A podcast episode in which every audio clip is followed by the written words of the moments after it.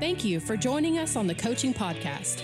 As part of the Send Network, we are passionate about equipping church planters to live out the call God has placed on their lives. Join us as we talk through healthy coaching practices and why every church planter needs one. Here's your host, Dino Senesi.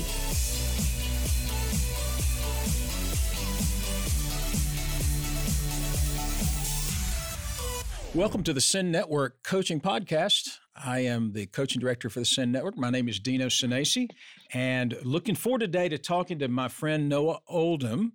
Uh, Noah is the Send City missionary uh, in St. Louis. Uh, hello, Noah. How are you? Hello, Dino. I'm doing well, man. Thanks for having me on. You are telling me about what it's like in St. Louis today, and it kind of made me want to go up your direction. So, what, what what's the buzz? What's going on in St. Louis, and what does it feel like to be in St. Louis today?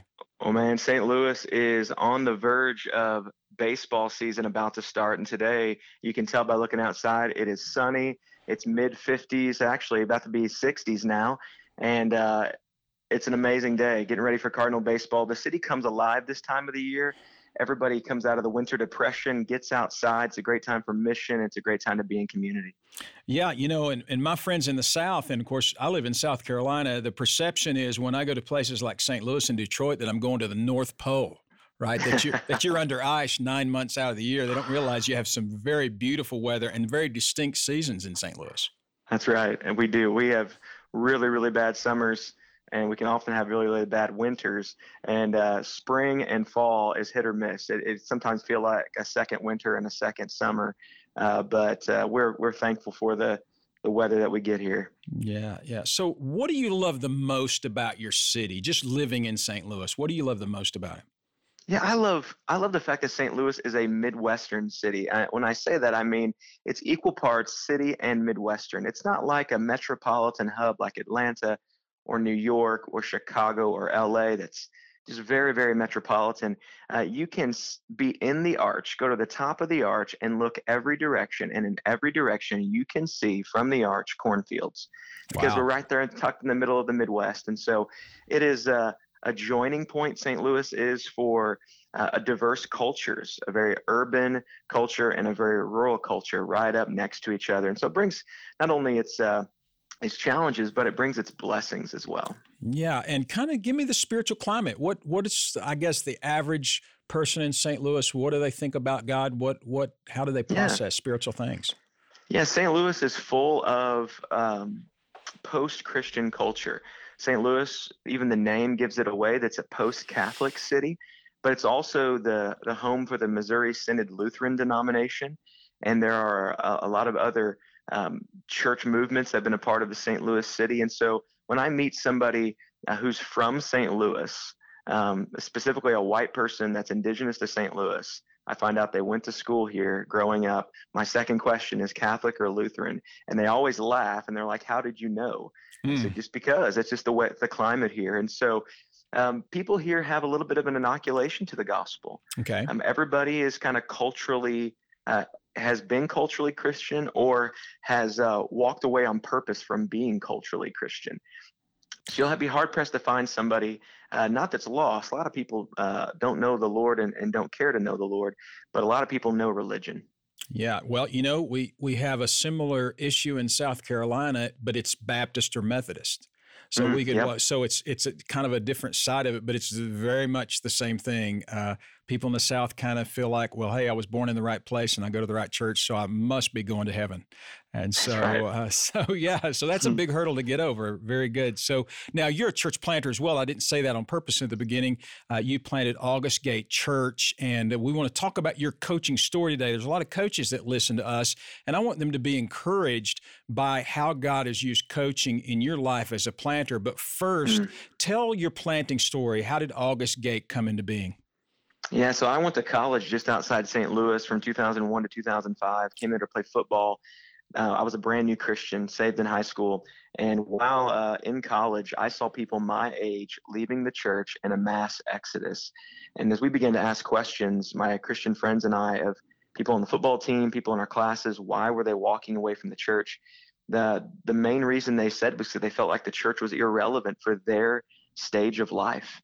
And I was a brand new believer, and the gospel is relevant to everything that I was going through. Mm-hmm. And so I wanted them to know about Jesus. And so my roommates and I, we started to just tell funny stories about what it looked like one day to start a church for people like us, our age. And uh, that God birthed that idea when we were uh, just 20 years old. And then uh, after college, I went to be a youth pastor back in my hometown. That burden never left me. And so, a couple years into being a youth pastor in southeastern Illinois, God birthed a, a call in my heart to move to a city to plant a church to reach the unchurched demographics of 20s and 30s. Um, my college roommate, my best friend, was the first person I called to invite, and uh, God had been birthing that in his heart as well. And so, uh, after a couple of years of preparation, we moved to St. Louis. Both of our families, plus a third guy as well. We all moved down in, parachuted, and planted August Gate in August of 2009 with about 15 people in our living room. And by God's grace today, actually in a couple weeks, we're launching our third gathering of our church. And we've been a part of planting over six churches in St. Louis since that time. Well, God's doing a lot of neat things in St. Louis from my seat on the bus. And of course, what God's doing through you and August Gate and, and through the entire Send Network there is, is incredible. A real unusual sense of community, I think you guys have accomplished. And enjoyed hearing you speak to a couple of hundred church planters uh, this past fall about community. What do you think is important for planters uh, to help them in the early phases? Yeah, I mean, early on, they're gonna need they're gonna need that brotherhood. That's what I love so much about where Send Network is at and where we're even going. Is we need people around us. We need coaches, like we're talking about today. We need a brotherhood with other planters. We need a support system, especially those guys who come into a city. They know no one. They need to have this already put together circle of trust and circle of care and that's what send network is doing uh, because without it man uh, you know, you've seen it. I've seen it. Guys shrivel up and almost die, and the work doesn't flourish, and uh, God doesn't get the glory He deserves out of that situation. Very much so. Now, specifically, your coaching story, uh, yeah. th- th- there was some acute challenges that you had. It, it, sounded to me like you were under attack from the enemy uh, mm. in in the early phases, and God used a coach uh, very much to help you walk through and used him in some unusual ways. Uh, yeah. a mutual acquaintance of mine and becoming a friend, a very close friend of yours, Mike Hubbard. But tell a little bit about your coaching story within your planting story. Yeah, so part of our planting story was the, the years that we went to prepare to come to plant in St. Louis. Um, 2007 specifically was what we used to call the year from hell it was horrific. It started when I resigned my position as a youth pastor. The night I resigned, um, I was life flighted to a hospital with a heart condition. I was on bed rest for over a month on medications that did all kinds of stuff to my body. I gained a tremendous amount of weight. Um, I had nowhere to go and ended up going to a church that I didn't know very well and uh, under some some promises that didn't come through. Uh, we ended up losing our house after I lost that position. Uh, we had to move in with my in-laws. Um, I went bald that year. I gained a tremendous amount of weight. My mom died, and we found out we couldn't have children, all mm. in the hmm. course of about seven months. Mm. And uh, I was crushed, man. I was crushed. And so when we moved to St. Louis the next year to do my church planting residency, God was putting the pieces back together in our life. I was learning humility. I was learning to trust the Lord. And uh, we went through um, very, very, very costly procedures to have a child. We were told by doctors it's the only way you'll ever get pregnant. And we spent all of our life savings uh, to have a baby. And um, we had a baby, and a few months after having that baby and launching our church, we uh, found ourselves pregnant on our own out of nowhere. It mm. was the biggest celebration you would have ever experienced. Um, we just didn't take it for granted at any level because we knew this was a miracle from God. We celebrated, our church celebrated with us on and on. But then we went to our 14 week appointment and uh, ready to just see how our child was growing and things were happening. And um, things were different that day. This, the tech didn't turn the screen, didn't have the smile on her face like the time before. Long story short, our baby died in the womb. And it was, do you know, one of the hardest things still to this point we've ever walked through in life. Yes. And mm-hmm. it, it made it even more difficult, I think, because of our history, what we had gone through and uh, we were alone. We were planting this church, and it was this weird thing of how do we tell people, how do we let people care for us, what will people even do? Most people on our core team weren't even that close to us. We're you know brand new relationships. We're trying to shepherd people, and uh, on top of that, my wife and I were processing things differently. You know, we had given up everything in life to come plant this church, and well, this is very, very difficult. I was finding it ways to deal with the pain um, outwardly, and my wife was not. For instance, the first Sunday after it happened, I went and as a part of the sermon shared our brokenness. And people said we're sorry and we're with you and we love you. But my wife was so broken she wasn't able to come to service that night. And so no one did that for her. And it's it felt that after that night most people kind of moved on and she still needed to heal. And so we entered into a dark dark season of our life and our marriage and our church planting. And um, it all shifted. It all shifted when one day in my monthly coaching with Mike Hubbard, um, he began to dig deeper into questions. He could tell there was more going on in life. Things seemed kind of surface, and he kept digging. Well, what's going on in your what's going on in your marriage? What's going on in your home? How are things with your heart? And when he did, I opened up and I shared with him what was going on. And Mike didn't just end our session after 30 minutes or an hour and give me some some smart goals to to walk away with for our next session. Mike told me in that moment, my wife and I, we want to meet with you. We want to come alongside you in this. And Mike and his wife Heidi invited us down to their church. They took us out. They spent some time with us, and uh, they invested in our life. And I, I tell people when I tell stories of Mike Hubbard that I believe in many ways, if it wasn't for Mike and Heidi Hubbard, Heather and I might not be in ministry today because the way God used that coach. Yeah, and I was I was going to interject at that point, Noah. I think that's an encouraging word that our coaches could hear because sometimes, like in any ministry, you could be digging away, digging away in a coaching relationship, and and suddenly there's a divine moment where you know now I know why I'm Noah Oldham's coach. Yeah. And, and and and Mike Mike had the maturity to to seize that. I wrote down the one question: How are things with your heart?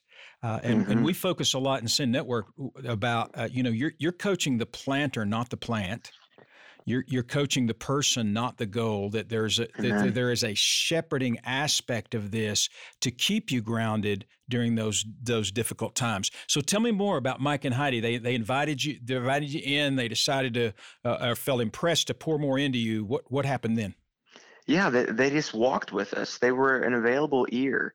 Um, they they didn't force anything too too much. Like we need to meet all the time and do this and do this. But they they kept the door open. They had individual conversations with us. They had joint conversations with us. And honestly the the few times that we actually walked with that with them was what we needed mm. was what we needed to be able to my wife and I to see each other and hear each other and understand that there was a bigger thing going on around us and it propelled us it propelled us into what is now an opportunity for Heather and I to shepherd so many other people as I lead church planting for NAM in St. Louis, and my wife leads the coaching for church planting wives, or the, the care for church planting wives, rather. Yes, and and and I understand the the urgent need that a planter feels to to get some really good and timely advice. And in, yeah. when there's lots of community uh, around, like you have in St. Louis, that's readily available and usually it's readily mm-hmm. available mm-hmm. but but you're describing a different kind of relationship someone who will shepherd the soul uh, yeah. give me some of your thoughts about that yeah i think that's one of the most important things that's one of the things i love about mike and i love about many of our other coaches in st louis is there's this urgency to know the most important thing at the end of a career of ministry it isn't the numbers of people that we had attend our services, number of small groups we started. At the end of, of the career in ministry, do our does our family do we do our family do our children do they love jesus and do they still believe in his mission in the local church mm. and that they believe that's primary and so all the other things that come along with that are secondary to the health of that planter and that's why coaching is so important so important here in st louis it's so important for the send network because without a healthy planter, we'll never plant healthy churches. Yeah, excellent. And then that healthy coach is the backup. So we have to have healthy mm. coaches too, right? Amen. Yeah. yeah. coaches that that are walking in step with the Lord too. Yes. You know, if Mike was just going through the motions and was just fulfilling a role to, to be a quote unquote coach and he wasn't following the spirit, I don't know that that conversation would have gone that way. But because he was in tune with the Lord, growing in his relationship, God used him in such a powerful way. Well, and so much, and and, again, enjoyed meeting Mike last fall, but so so much in tune to what was really really important at the moment. He could have totally missed that. He could have uh, said, "I'm praying for you." He could have prayed for you, but boy, he he really sensed, and no question from the Lord, uh, what a what a, a critical stage you guys were, and in your own words, probably wouldn't have made it without having a coach like Mike. Uh, so, uh, so just in closing, because we have a lot of coaches listening, I, I asked you to kind of think about. Uh, so, you, the, so you're speaking to a coach out there. Uh, you're using Mike's example, which is very encouraging, inspiration to all of us. So, what would what word of encouragement or two would you give uh, to a coach? Yeah, my my main word that I think of when I think of coach is pursuit. As you are pursuing that planter, you know, planters are going to be they're going to be flaky. They're going to miss meetings. They're going to have scheduling mishaps. They're going to make you feel maybe sometimes like coaching isn't the most important thing on their daily schedule whether they know it or not, is one of the most important things that they can be doing. And so that planter being tenacious to pursue, that coach being tenacious to pursue that planter, to pursue him in questions in the middle of that coaching session, to pursue him and the Lord through prayer in between those sessions, and to to really not let him off the hook. You know, mm. Mike could have let me off the hook. I probably would have I probably would have been surface level. I probably wouldn't have shared what I needed to share, and I wouldn't have walked into the health that I feel like I'm able to walk into today because of that. So, pursuit and uh, intentionality and tenacity with those guys, it's and it's going to go well. Yeah, well, I think you gave them pursuit, intentionality, and tenacity, right? Yeah, yeah. yeah, very good. And I love that profile because you know there there is a, a, a stream of thought in a professional coach that they make the person being coached 100% responsible for everything. And and I get the coach that a coach can't be codependent or or, or mm-hmm. those type of things.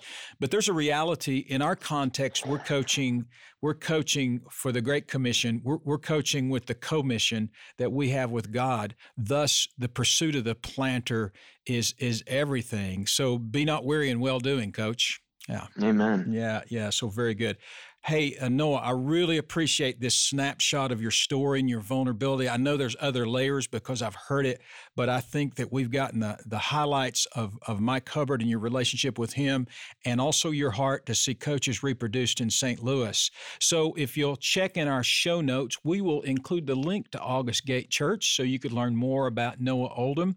Uh, also, uh, my ebook has been updated uh, for uh, principles and practices of, of church planter coaching. If you'd like to sharpen your skills in coaching, it's more of a narrative version of the training we do. So if you say, I just want to read a list of things on how to ask great questions, or I want to read a list of things on the value of peer coaching, you're the you're that kind of reader. Well, that's free, available on the Send Network coaching page. We'll put that link in the show notes as well uh, to help you sharpen skills as you coach church planters. So, uh, Noah, thank you for today. You're welcome. Thanks for having me. Yes, very good. And until the next time, keep coaching. You have been listening to the Coaching Podcast, a resource of the North American Mission Board. Are you a church planner in need of a coach? Visit namb.net slash coaching to learn more.